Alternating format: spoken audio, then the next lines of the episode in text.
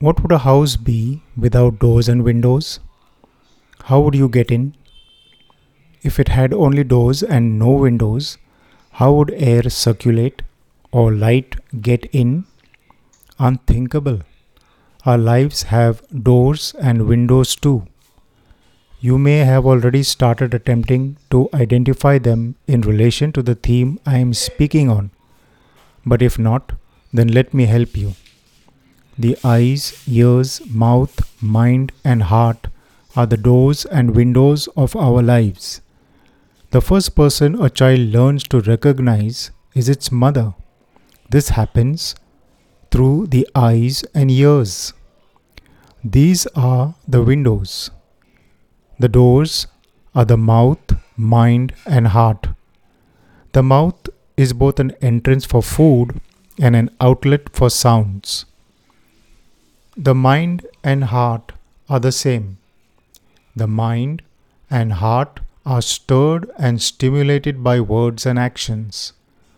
What gets in through these doors and windows may be guests or permanent residents. Just as in the physical realm, a person enters or leaves his house through the main door, so also there are spirits, words, and influences that enter and leave your life depending on what or whom you open your doors and windows to. Are you allowing the Spirit of God, the words of the one and only true God, to enter influence, and remain in your life? Or are you allowing demons to influence, enter, and possess you? The Lord stands at the door and knocks. If anyone hears and opens the door, he will come in. My dear friends, there is no neutral ground. If you think there is, that is a delusion. If the doors and windows are missing or malfunction, there is a huge problem. The majority do not fully comprehend the purpose of the doors and the windows and therefore end up using them for very negative purposes. One can be feeble minded, like minded, high minded, carnally minded, or spiritually minded. You might either have a sound mind or unsound mind. God gives the one who believes the spirit of a sound mind. The heart is the seat of the conscience. It is naturally wicked and hence it contaminates the whole life and character. Therefore, the heart must be changed and regenerated. It is more than the organ of the blood's motion. The heart of a person can be hard or soft.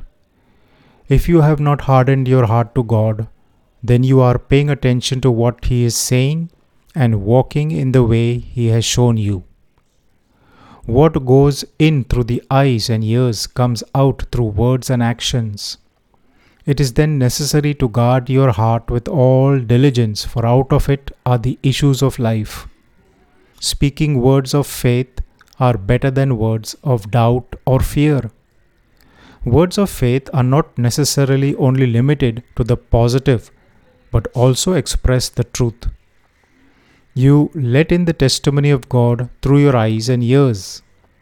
You then qualify to be a witness because of what you have seen and heard.